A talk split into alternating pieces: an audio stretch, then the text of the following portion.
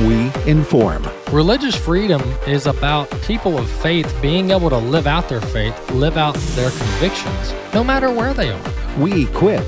This is a battle of worldviews. And we activate.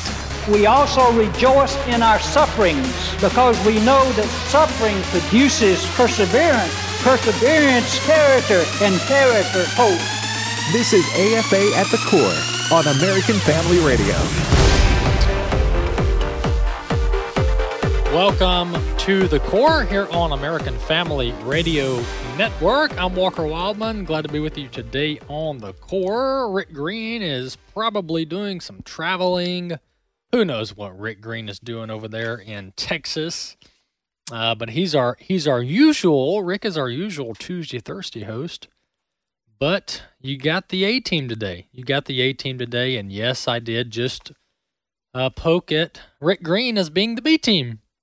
But uh, I know Rick enough to know that he can take a poke every once in a while. So you got me. I'm Walker Wildman. Glad to be with you on The Core today. Rick is traveling, and he usually uh, sits in and hosts the show on Tuesdays and Thursdays. And I know we get a lot of good feedback on from Rick, uh, from the audience, on Rick hosting the show on Tuesdays and Thursdays each week. And uh, he's an expert on the Constitution, on the founding of this nation, and is able to speak to those issues very, very much in depth. So uh, appreciate Rick Green and the folks over at Patriot Academy and the Torture Freedom Foundation. By the way, I am a Patriot Academy alumni. I went to Patriot Academy just several years ago, graduated from there. I'm an alumni of Patriot Academy, and at A F A we sponsor Patriot Academy each year.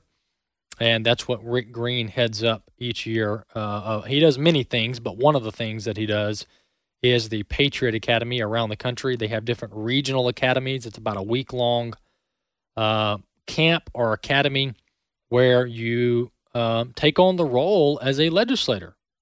And you write your own bills, your own, uh, and then you try to pass laws, and you debate the bills, and it's just very, very beneficial in uh, producing young leaders to lead this country in the years ahead. Uh, so that's a little backgrounder on what Rick does each year. Uh, moving into our scripture of the week, we're in Jeremiah chapter one, verse five. Jeremiah chapter one, verse five. We're here uh, this week. We we jumped out of Psalms for a uh, for a week in light of Uh, the ruling before the Supreme Court. But listen to Jeremiah one five. Before I formed you in the womb, I knew you. Before you were born, I set you apart. I appointed you as a prophet to the nations. So when does human life begin? Scripture says that human life begins at conception. So that's uh, that's a verse that we have for this week. The, I told you yesterday I had a blog I was working on about the issue of abortion and should it be allowed under any circumstance. So I uh, have that today uh, for our audience uh, to, to go through, and this is actually up on our blog site at A F A dot net. It's up on our blog site called The Stand, and you can get to that very quickly and efficiently by just simply typing in your browser A F A dot net, A F A dot net. Right there on the homepage, you'll see my latest blog. The title is, Should Abortion Be Permitted Under Any Circumstance? That's the title of my latest blog up on our blog site, A F A dot net. Right there on the homepage, you can click on it, read it, share it with your family and friends. Share it with your enemies. Share it with those who may not agree with us on the issue of life. It's uh, hopefully will be beneficial to all readers. Let's just go through this this segment. And uh, once again, you can read this at A F A dot net. It's up there right now on the homepage. When does human life begin? Psalm one thirty-nine verse thirteen declares, For you formed my inward parts, you knitted me together in my mother's womb. Jeremiah one five declares, Before I formed you in the womb, I knew you. And before you were born, I consecrated you. I appointed you a prophet to the nations. According to the Cleveland Clinic, a well-respected medical provider in the state of Ohio that has been around for over one hundred years, Here is what happens, according to the Cleveland Clinic, in the first four weeks of life.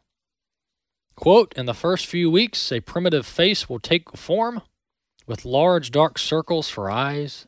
The mouth, lower jaw, and throat are developing. Blood cells are taking shape and circulation will begin. The tiny heart tube will beat sixty-five times a minute by the end of the fourth week of pregnancy. That's according to the Cleveland Clinic. Moving on to my blog here. Uh, Cleveland Clinic goes on to describe how doctors formulate the age of a preborn child. The Cleveland Clinic notes that the first trimester will span, listen to this, folks, from conception to twelve weeks. All right, the first trimester, according to doctors that specialize in prenatal care, the first trimester will span from conception to twelve weeks. It is a settled fact that human life begins at conception. God declares this in His Word, and science affirms it as a moral truth. The truth is undeniable and has held true, this truth, rather, is undeniable and has held true since the creation account in Genesis and will hold true for all of eternity. Now that we've settled the question of when life begins, the next question that is often discussed is whether or not it is morally acceptable to intentionally end the life of a baby in the womb. The most common justification that people use is that abortion should be allowed for cases of babies that were conceived in rape or incest, or when the life of the mother is at risk as a result of the child. The rape and incest argument doesn't stand up against even one ounce of scrutiny. It isn't morally acceptable to end the life of a preborn child because of how they were conceived. Each human, and we talk about this on the show often, each human is created in the image of God, and their value doesn't decrease as a result of being conceived in an immoral or evil circumstance.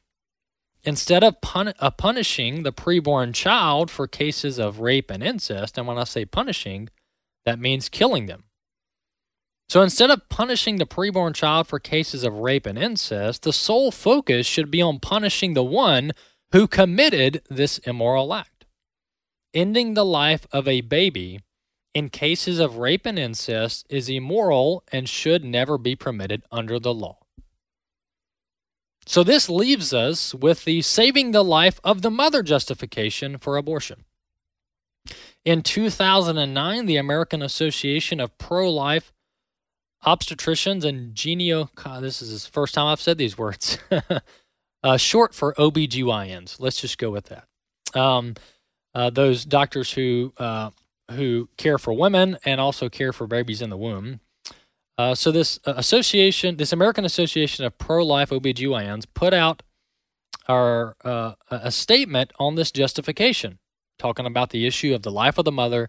Here's what the doctors have to say, all right? This is a two thousand nine statement that this pro-life group of doctors put out. Abortion is the purposeful killing of the unborn, unborn in the termination of a pregnancy. This group goes on to say that they oppose abortion.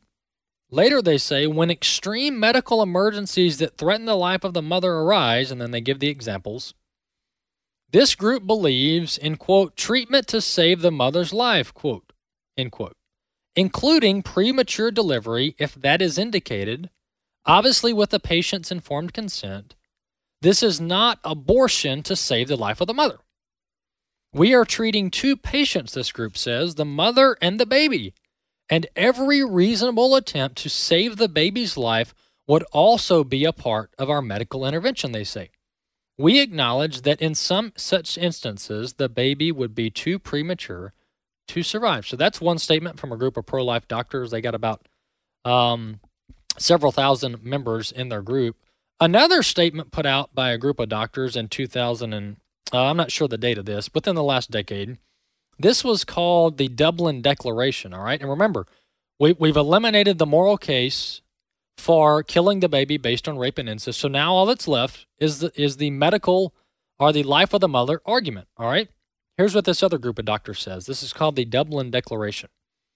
As experienced practitioners and researchers in this field, we affirm that direct abortion, the purposeful destruction of the unborn child, is not medically necessary to save the life of a woman. We hold that there is a fundamental difference between abortion and necessary medical treatments that are carried out to save the life of the mother, even if such treatment results in the life, in the loss of life of her unborn child. We confirm that the prohibition of abortion does not affect in any way the availability of optimal care to pregnant women. So I go on in this blog to, to state that these statements alone debunk the quote-unquote life of the mother argument as automatic justification for intentionally ending the life of the preborn child. In conclusion, abortion should not be permitted under the law regardless of circumstance, and it is morally lo- wrong. Abortion should be abolished. And so I went into this really not being up to par on the arguments for the life of the mother. I really was not up to par on it. I had a lot of questions, and I told Bobby, hey, let's get a doctor on to talk about this, and what are we going to have on this last segment of this show? We're going to have on a doctor. Um, we're going to have on a medical doctor to talk about uh, this this topic of the life of the mother, and does abortion have to be legal in order to save the life of the mother? So we're going to talk to uh, uh, Doctor Ing- Ingrid Skop uh, in the last segment of this show, so you're not going to want to miss that. Uh, and I'm going to let him give his input on this topic. So you can read that blog that I just went through there on our website, A F A dot net, uh, right there on the homepage.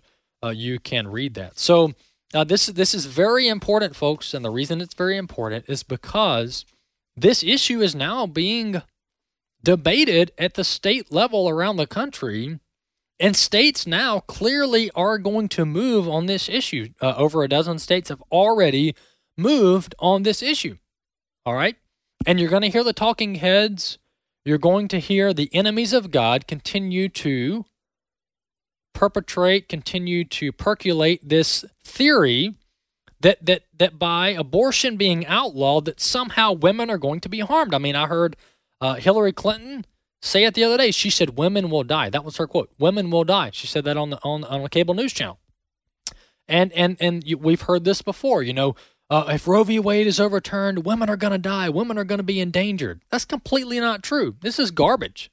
All right, and you notice you don't actually hear doctors saying this. It's politicians saying it. And it's like, so why don't we talk to the doctors? Why don't we have the doctors on? The ones who care for women, treat women, deliver babies for a living. Let's talk to them uh, about this whole debate. So that's what we're going to do on the show in this last segment. So, but we've got to have a proper biblical scientific understanding, and, and, and scripture and science go hand in hand, by the way. Uh, you notice in my blog there, Scripture, the Bible, is absolute truth. We get absolute truth from God's Word and His divine revelation, His natural revelation, and creation. Uh, all science does, folks, is it reaffirms what God has already told us. It corroborates, if you will, what God has already revealed to us in His Word. So Scripture alone is sufficient to determine what is morally and absolute, what is moral and absolute truth. And science just uh, just is another avenue uh, for putting the puzzle together uh, to uh, affirm that which God has already declared. Uh, so when is when is abortion morally acceptable? Never. All right? And there's a difference. We have to define what is abortion. Abortion is intentionally targeting the child in the womb for death. All right? That is the definition of abortion. When doctors intervene to attempt to save the life of the mother and the child in the womb does not make it or does not survive, that is not abortion. That is not the intentional tar- intentional targeting of the child. So we got two patients here, the baby and the mom, and they should both be cared for to the utmost degree by doctors. All right. A F A at the Core. I'm Walker Wildman. We'll see you next segment.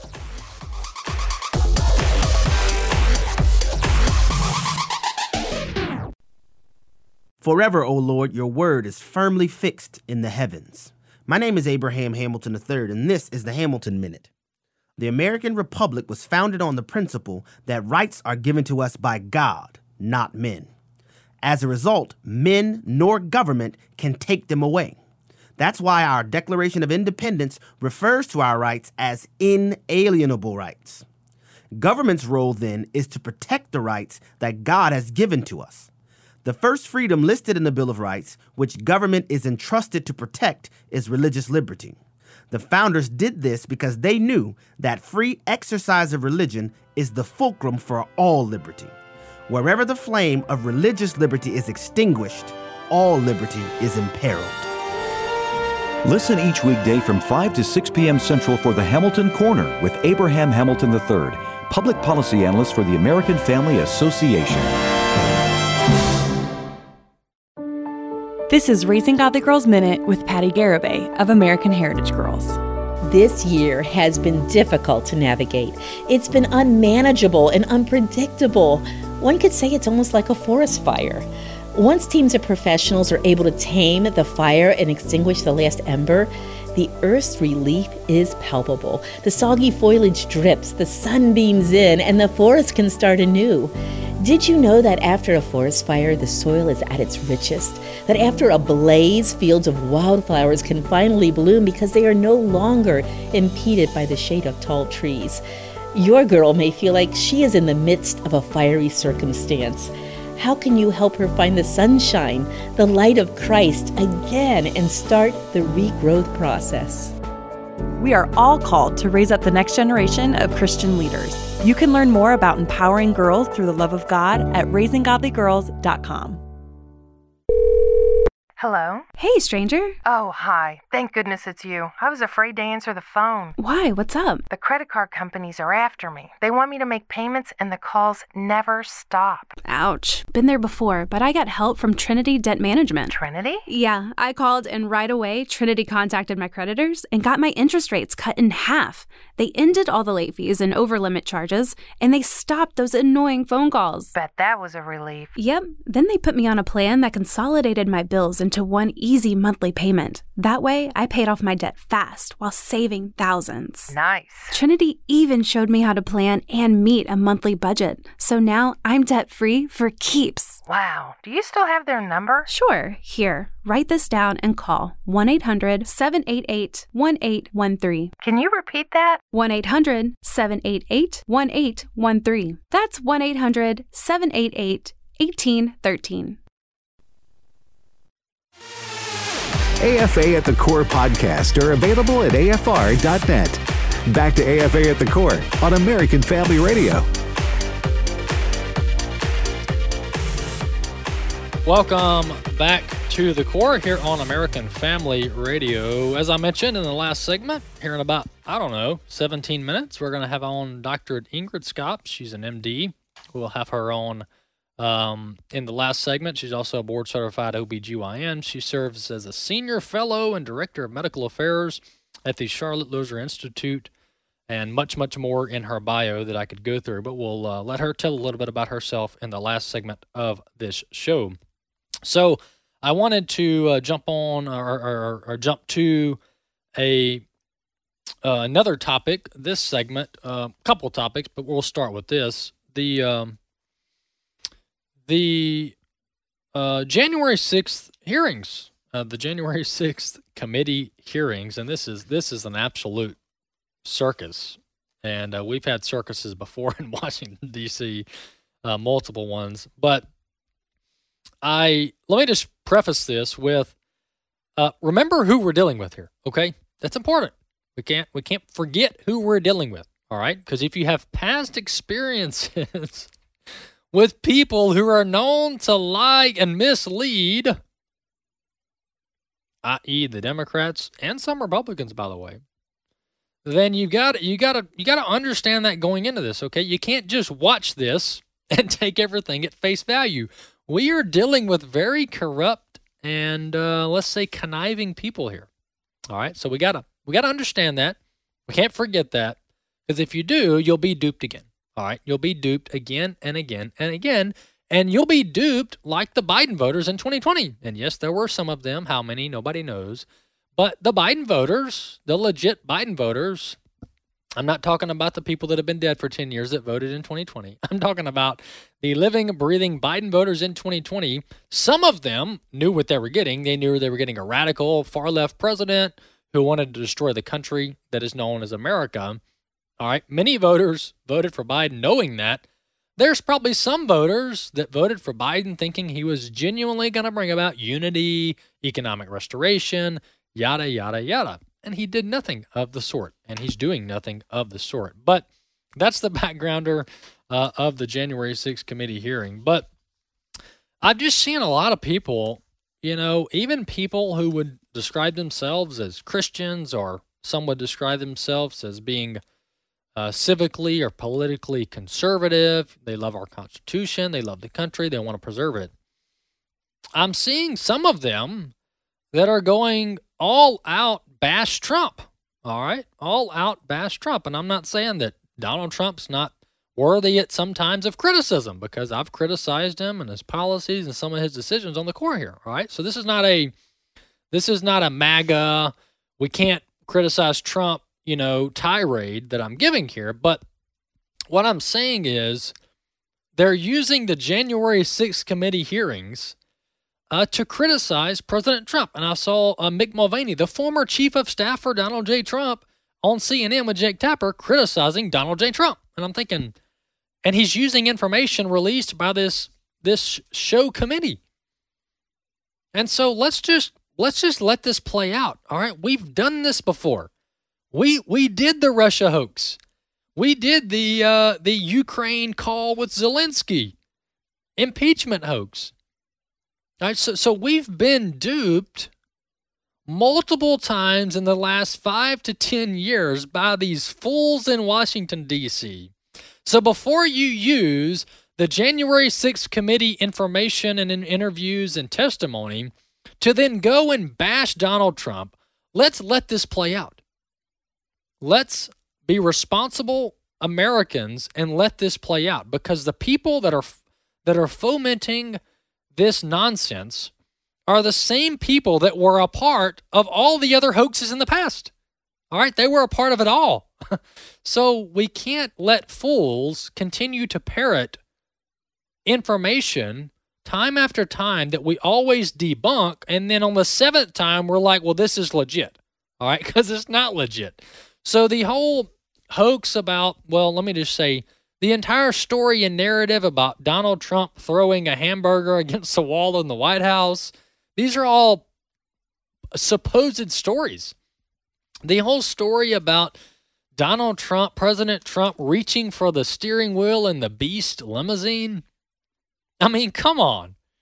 All right, so I don't know whether this stuff happened, But, but it's not it's not responsible to go out criticizing the former president on stuff that we have not corroborated and verified yet, all right?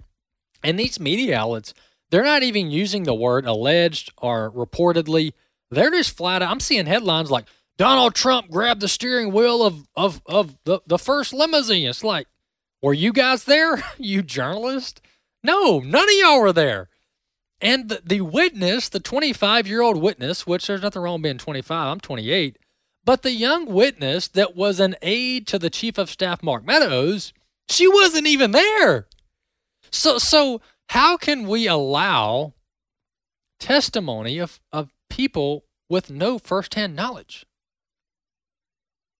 How often, and I'm I'm not, I'm, for the literalist out there, just just just calm down for a minute, all right?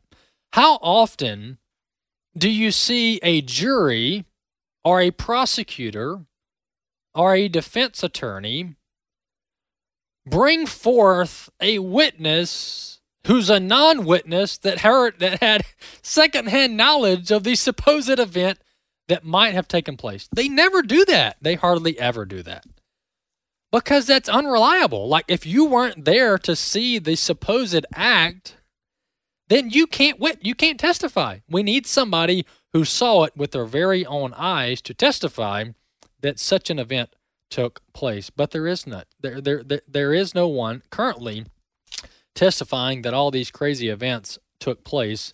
uh, with Donald Trump. So the Secret Service is, is supposed to testify that Donald Trump did nothing of the sort. Uh, so we'll just continue to track that. But folks, when you're watching these hearings, first, I hope you're not watching them.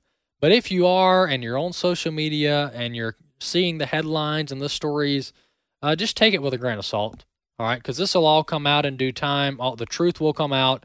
You'll have witnesses that corroborate or deny certain events. Uh, so we just got to be responsible here, and we can't uh, we can't slander the, the former president of the United States um, with with uh, fabricated evidence, evidence that just doesn't exist. So that's just not responsible. And we've seen it happen before. Is why I'm saying this. We've seen this happen before. So this is nothing new. Uh, so let's let this play out, and we'll see what's true and what's not based on um, the evidence that is built up once uh, people who are around the president actually are able to speak up. Well, um, uh, speaking of the Democrats, you know, they uh, they they've they've gone ballistic with the uh, uh, talking about how, you know, Donald Trump tried to undermine the election and tried to overturn the election, and then they're getting all these uh, names of people that wanted to overturn the election. Well, let's listen to the Democrats, all right? This is a two thousand seventeen clip. This is when the electoral count is taking place in Congress. Joe Biden, as vice president, is presiding, and they are counting the electoral votes after Hillary Clinton got defeated in twenty sixteen, November of twenty sixteen. Let's listen to all the Democrats that objected to the counts from various states of the Electoral College. Clip one. I have an objection because ten of the twenty-nine electoral votes cast by Florida were cast by electors not lawfully certified. I object to the votes from the state of Wisconsin, which were not should not be legally certified. No debate. Mister President, I object to the certificate from the state of Georgia on the grounds that the electoral votes no, were no not. No debate. There's no debate. And I object to the certificate uh, from the state of North Carolina. I object to the fifteen votes from the state of North Carolina. Um, I object. I object to the certificate from the state of Alabama. The electors were not lawfully certified. Is it signed by a senator? Not as of yet, Mister President. In that case, the objection cannot be entertained. The objection cannot be entertained. Debate is uh, not an order. Ballot. Even with the malfunction, there is no debate in order. Is it signed by a senator? There is no debate. There is no debate in the joint session. There is no debate. There is no debate. There is no debate. Please come to order. The objection cannot be received. But the Russian Section eighteen, Title three of the United States Code prohibits debate in the joint session. I do not wish to debate. I wish to ask, is there one United States senator who will join me in this letter of objection? There is no debate. There is no debate. The gentlewoman will suspend. Folks, it's a circus. I've told you before. It's Insurrection. A, it's, folks, and you don't even have to pay. Wait, we are paying with our tax dollars to watch this show. You could watch the U S. Congress conduct its business and get a kick out of it. I mean, it's prime time, popcorn and Coke. Watch this without even paying to go to the movie theater, without paying to go to the real circus. This is some legit stuff. This is, and you just got to pull up C-SPAN. Just pull up C-SPAN and watch these fools in Washington, D C. It's absolutely comical. So that was a, a montage of the two thousand seventeen joint session to count the electoral votes. And you just heard a bunch of Democrats objecting to the electoral votes. But how dare a Republican in January of twenty twenty-one elect, uh, uh, object to any electoral votes? If you object to any of the electoral votes, then you're an insurrectionist. That's the, that's the standard. That's the standard. And so, um, as I say, often, often, often, they th- these folks, the Democrats, they project onto their enemies that which they are responsible for. They project onto their opponents that which they are responsible for. What are they responsible for here? The shenanigans of the twenty twenty election. All right? They are responsible for the shenanigans of the twenty twenty election cycle, various states breaking broken laws, broken procedures, illegality, all over the place during the twenty twenty election.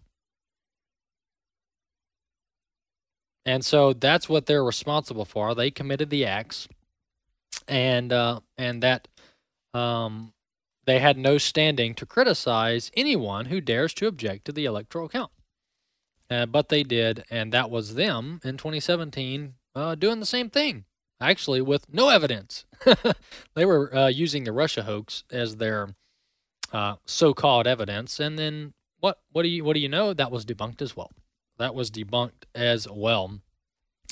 President Biden uh, was at the G seven summit this week, and then he also went over to uh, the NATO summit in Spain, and he did something that had another president, namely Donald Trump, done this, he would have been roundly rebuked and impeached. But here's what President Biden did, and I didn't bring in the clip, but I have it here. I have the quote.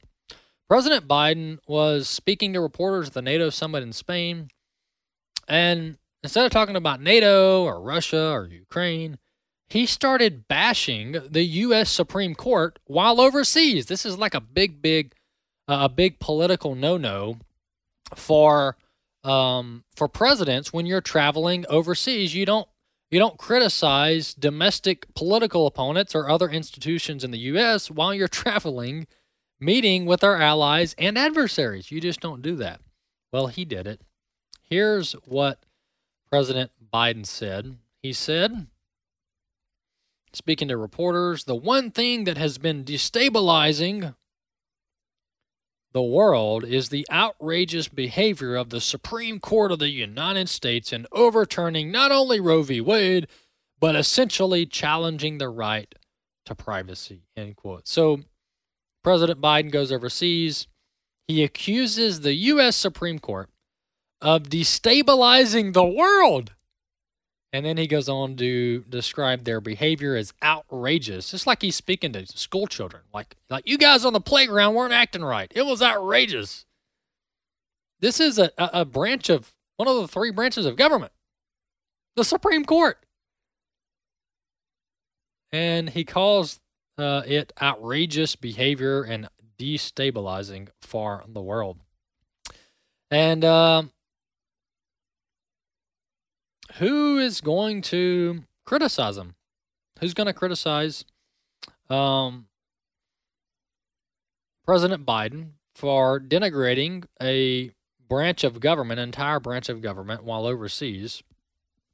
I don't know. I don't know. C N N's not going to do it.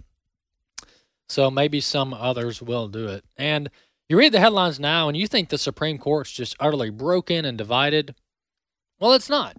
Well, it's not, and uh, maybe in the last segment towards the end, I'll play a clip. I do have a clip of Justice Sotomayor, but we don't have enough time to play it. It's about two minutes long, but she's she's applauding or speaking kindly of uh, Justice Clarence Thomas, and her fellow justice on the Supreme Court. So you read the headlines, and you're like, man, this Supreme Court's just broken.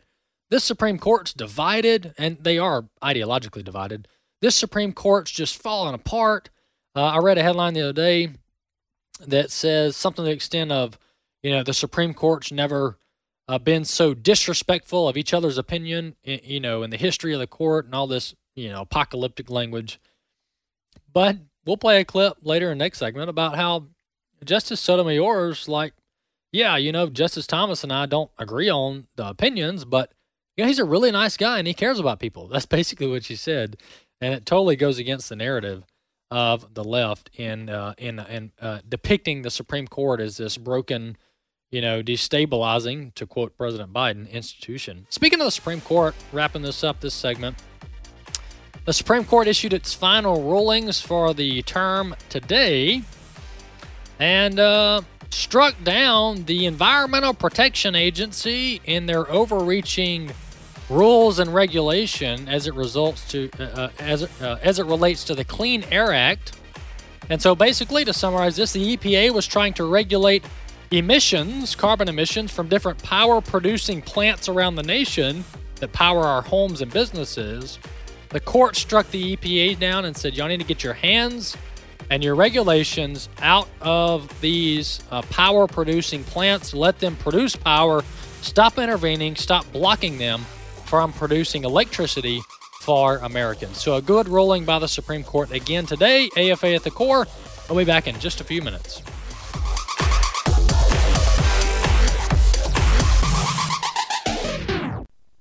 Picture a stormy sea. The waves are rolling viciously and the sky is darker than night. The crack of thunder can be heard over the roaring wind. A tiny ship is thrown wildly up and down as it rides the waves. The crew is just about to lose hope when someone spots a sudden flash in the distance. A lighthouse. Lighthouse for the Lost, an article by Parker May. To read this article, visit engage magazine dot net. A F R programming is now available on Alexa. You're joking, right? Nope, not joking. Seriously? Yep, this is not a drill. Wait a minute. No way. There's a way. The Alexa way. So if you just happen to miss your favorite shows, no worries. You can now listen to each podcast with Alexa. It's simple and it's free. Just visit afr.net forward slash apps and click Alexa. We're not joking. In His Image, delighting in God's plan for gender and sexuality is changing hearts and lives. It speaks directly to the power and the grace of God. It gives me hope for people that I know that are struggling. The whole idea of In His Image has moved me. We actually had one gentleman contact us, and he said that this film changed his mind about this issue. We had a pastor reach out to us, and he said that he'd been struggling with hatred in his heart towards people in the L G B T Q community, and this film helped him to realize he needed to have compassion and show people the love of Christ. We also had this same-sex attracted couple contact us, and they said after seeing the film, they wanted to live obedient lives for Christ no matter what, and they said, please, Please pray for us. We know this is going to be hard. We've even had people come to faith in Jesus through In His Image. To find out more, visit in his image dot movie.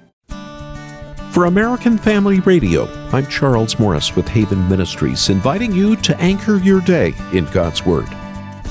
The Lord's grace comes to us in our greatest times of need. His grace is always coming to us. But the book of Hebrews telling us to make haste to come before the throne of grace, especially in times of need. The Lord Jesus is our sympathetic high priest. He knows what we go through, and he sees what we suffer. The book of Hebrews is all about Jesus, our great Savior, the one who knows our hearts and patiently leads us. He sits on his throne of grace, and he calls us to join him there. And when we pray, we're entering his presence. Feel needy? Go to Christ at his throne and find the grace you need. Read the Bible daily. Visit get anchor dot com.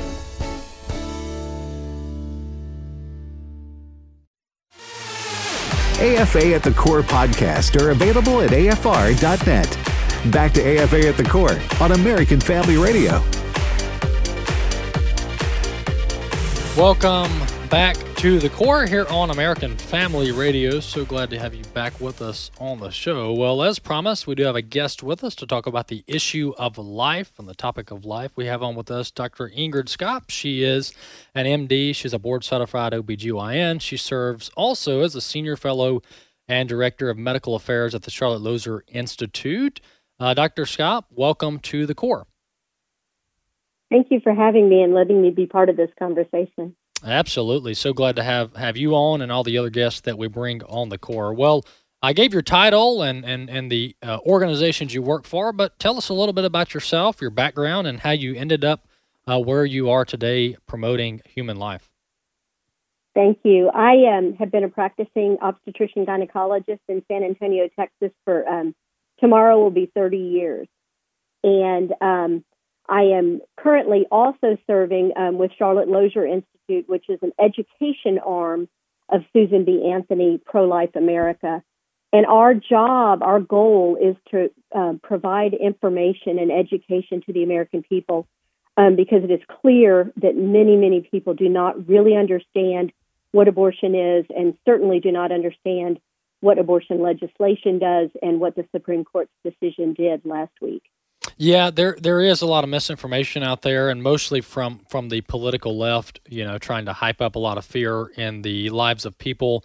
And uh, to put it simply, and, and, and, and you know this, it, it this returns the issue back to the state legislature. The issue of abortion can now be uh, led, controlled and regulated uh, by each state, which allows states to outlaw abortion and save more babies. Well, uh, Doctor, I wanna I wanna get your your input on this topic.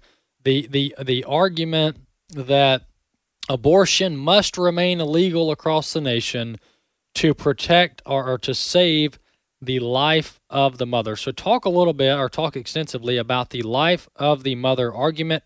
Is it legitimate? Is it not? Your opinion. You know, I think it's so unfortunate that this fear-mongering is occurring um, about an issue that is really a non-issue.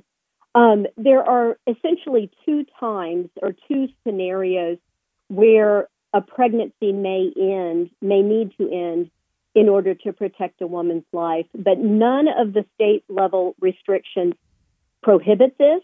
All of them have an exemption for life of the mother, and many of them specifically mention ectopic pregnancy by name. Um, so it's not an issue. These laws don't prohibit it, but of course, um, in order to turn the American people against the legislation, abortion advocates are pretending that they do. Um, the first scenario that I mentioned is an ectopic pregnancy. Um, this is an unfortunate event where the pregnancy does not implant in the uterus, but implants somewhere else, um, usually in the fallopian tube. Um, This is a very dangerous situation for a woman. Um, we do not have the ability to place the pregnancy where it needs to be. So that is a pregnancy that is going to miscarry. But until it does, it may continue to grow and it may cause the fallopian tube to rupture, which can bleed. And um, it can be a catastrophic event. And women have died of this. Mm. And no obstetrician, no matter how they feel about elective abortion, no obstetrician will fail to treat a woman in this situation because we know if we do not treat it, it could result in the woman's death. Hmm. So, so the um, and, and, well, I do, I do want you to get to the second uh, case of this, but, but, but back to your point. So, what you're saying, uh, th- there are no none of these laws, these pro-life laws that are aimed at ending abortion, affect the ability of doctors to be able to treat uh, both the mother and the baby. Is that correct? That is correct. Abortion is the elective ending of human life in the womb, in the uterus. And this is not elective, and this is not a, a uterine pregnancy. So it, it absolutely does not um, fit the definition of a, abortion in any way. Um, in fact, the procedures and the treatment options are are totally different as well. Um, so, again, it is a non-issue, and even Planned Parenthood on their website specifically says an ectopic pregnancy is not, or treatment of an ectopic pregnancy is not an abortion. Hmm. What, uh, continue before I interrupted you about the second case where the life of the mother is having to be handled? Right. So, so occasionally, rarely, fortunately, um, there can be situations where the pregnancy does pose an immediate serious risk to a woman's life. Most of the time, that is in the second half of the pregnancy. Um, occasionally, we'll see very severe hypertension, a situation called severe preeclampsia, or we'll see a situation where the um, uh, amniotic membrane has ruptured, what we call preterm, premature, previable rupture of membranes. This is often associated with an infection, and if allowed to remain untreated, can cause a risk to the woman's life. Women have died of sepsis in that situation. But in both of those situations, if a woman needs to be separated from her fetus to save her life, every obstetrician will do that. That is not an elective abortion. The intent is not to kill the baby, which of course is the intent of an election abortion, but the intent is to save the lives of both of them, hopefully, or at least one if they can't both be saved. Mm. And obstetricians can do that in a standard way. They can induce labor. Um, if appropriate, they can do a C-section. Mm-hmm. Uh, they do not need to do the the most common abortion procedure at that time is a dilation and evacuation, or D and E, which is a dismemberment procedure.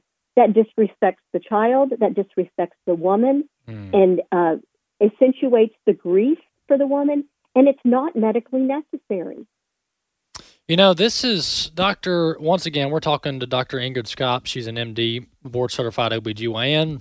She also serves as senior fellow and director of medical affairs over at the Charlotte Lozier Institute. You know, doctor, this this is not Uh, okay, amongst the Christian community and amongst conservative media, media outlets, this is probably being talked about some. So I don't want to make a blanket statement that this is not being talked about. Um, but but on some of these major media outlets that have been covering this uh, topic for years, not just in recent weeks in light of the Supreme Court ruling, this stuff is not being explained to the American public. I mean, you got a lot of people out there uh, that think that abortion has to stay around, that we have to be able to target babies in the womb and kill them Uh, to save the life of the mother. I mean, what, what kind of experience do you have when you're interacting with the public, when you're doing media interviews? Uh, what kind of what kind of knowledge is out there on this issue? Well, you know, it's understandable that abortion advocates are taking this line of, a, of attack because they know that the American people are very uncomfortable with the idea of electively ending a child's life. ninety-seven percent are for social or financial reasons. They're not for these extraordinarily rare situations. Mm. But if they can make the argument, they think they can um, uh, turn the people against um, pro-life legislation. Um, I'm a, an obstetrician in Texas. As you know, we've had a restriction in place um, since last September. And this these rumors have continued to float in the in the media. And I'll tell you what's a shame. We've got medical organizations whose, whose job it is within the state to um, Uh, provide resources and support to, to physicians.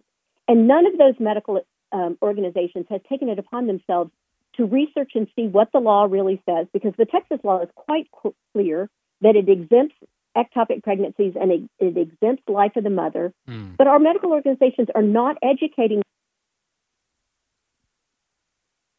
to worry and be concerned and not know if an action that they take might result in the loss of their license, or in the, um, or even, um, you know, legal penalties or jail time. And that's inexcusable. These organizations should be helping us. They shouldn't be standing by silently while this confusion continues. Hmm. Yeah, you're so right. And um, th- that's their that's their one job. It's like you you got one thing to do, and that is mm-hmm. to to help doctors, to educate doctors, to petition, you know, on behalf of doctors, and they're M I A. They're M I A, and this this is the fundamental topic. I mean, this is not, you know, a complex topic. This is not, yeah, it's a politically divisive topic or divisive topic, but it's not complicated. I mean, doctors exist. Their their their job, and you know this as well as anybody, your profession exists to foster and care for human life. Absolutely. Well, uh, uh, Doctor Skop, uh, last word on the Roe v. Wade ruling, where you see this going from here. Uh, you mentioned that you practice in the state of Texas. You guys have had a a law in place even before this Supreme Court ruling. I think it's a couple months now at least, uh, where, where the vast majority of elective abortions have been outlawed. Are you seeing or are you hearing that more babies uh, are being saved in the state of Texas as a result of that state law? Yeah, I believe that is happening. It's been in place since September first, and uh, we're we're just now starting to see the numbers of births that are occurring related to that limitation. Um, unfortunately, there has been a concerted effort by the abortion industry to take women out of state, to take them to New Mexico, Oklahoma, Louisiana to get abortions. And we are also seeing an influx of medical abortion pills coming into our state illegally. Our law does not allow it, mm. but nonetheless, women can order these over the internet. They can obtain these in an unsuper, medically unsupervised fashion, which is so dangerous. So I think going forward, both in Texas and in all fifty states, we're going to see a, a tremendous fight, and we're going to see um, more judicial activism. I think we've seen this already. Since Dobbs on Friday, on Monday, many judges around the country set laws on hold and enjoined laws that had been duly passed by the legislatures to protect babies. So the fight continues. It doesn't end. It just actually begins now. Um, but um, particularly, I'm particularly concerned about these medical abortion pills that are going to be flooding into to states that are trying to protect their children, the unborn children, and trying to protect the women. Yeah, you're exactly right. You know, it's it's so so hypocritical because uh, many many of of these these uh, uh, Democrats, you know, they praise the courts and they they applaud the Supreme Court and all these lower district courts until they um, uh, until they do something they don't like, like the Supreme Court did, and then they criticize them, they bash them, um, and then they allow they, they, they sit silent as lower courts contradict uh, what the Supreme Court has already made clear last week. Uh, well, Doctor Skop, thank you so much for coming on The Core. We'll have you on again, and, and thank you so much for your work uh, promoting human life and speaking out on behalf of the unborn. And thank you so much for your time and for educating the American people. All right. Thank you so much. Once again, that was uh, Doctor Ingrid Skop. She's an M D, also a board-certified O B G Y N. So uh, she's been doing this for nearly thirty years, or right at thirty years, she mentioned, in uh, in Texas, in the state of Texas. So we appreciate her coming on and speaking to this issue. And as she said, elective abortions are not about saving the life of the mother. All right. Elective abortions are not about saving the life of the mother. They're about targeting the child uh, for uh, death. So that's important, an important distinction as uh, all these uh, debates and arguments are continuing to happen. Well, I came across this uh, this uh, report uh, out of Fox News Digital. And, you know, we, we hear the narrative, and we're all about debunking false narratives here on the show, that we, we hear the narrative that, well, you know, Uh, the states with more guns, with more firearms, uh, that's where m- more of the murders happen. That's where more of the firearm-related crimes happen. Well, that's completely not true. All right, and let's look at uh, what this study concluded. This is a Fox News Digital study, or uh, data compiled by Fox News Digital, and it, it, it has to do with stats from the F B I on twenty in twenty nineteen.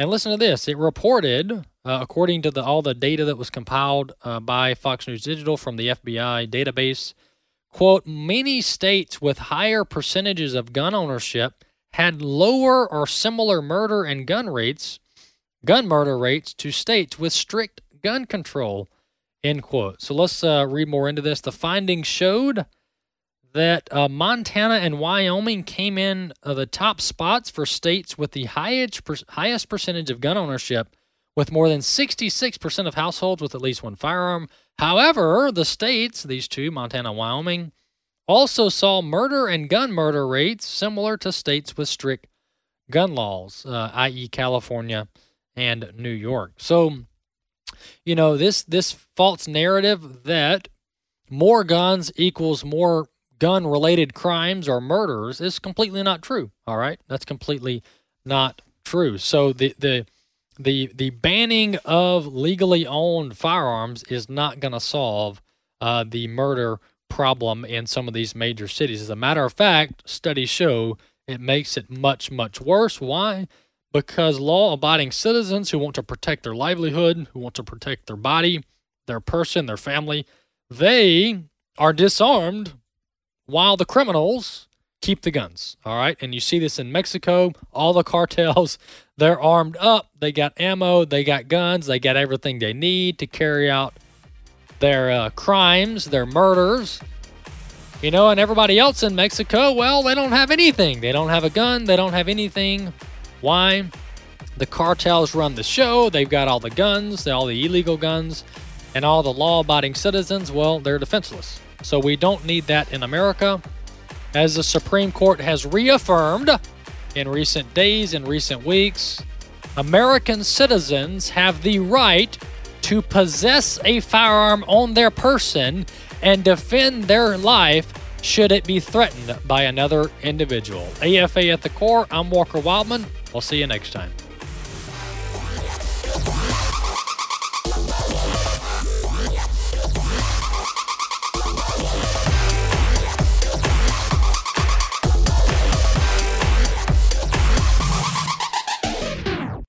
The views and opinions expressed in this broadcast may not necessarily reflect those of the American Family Association or American Family Radio.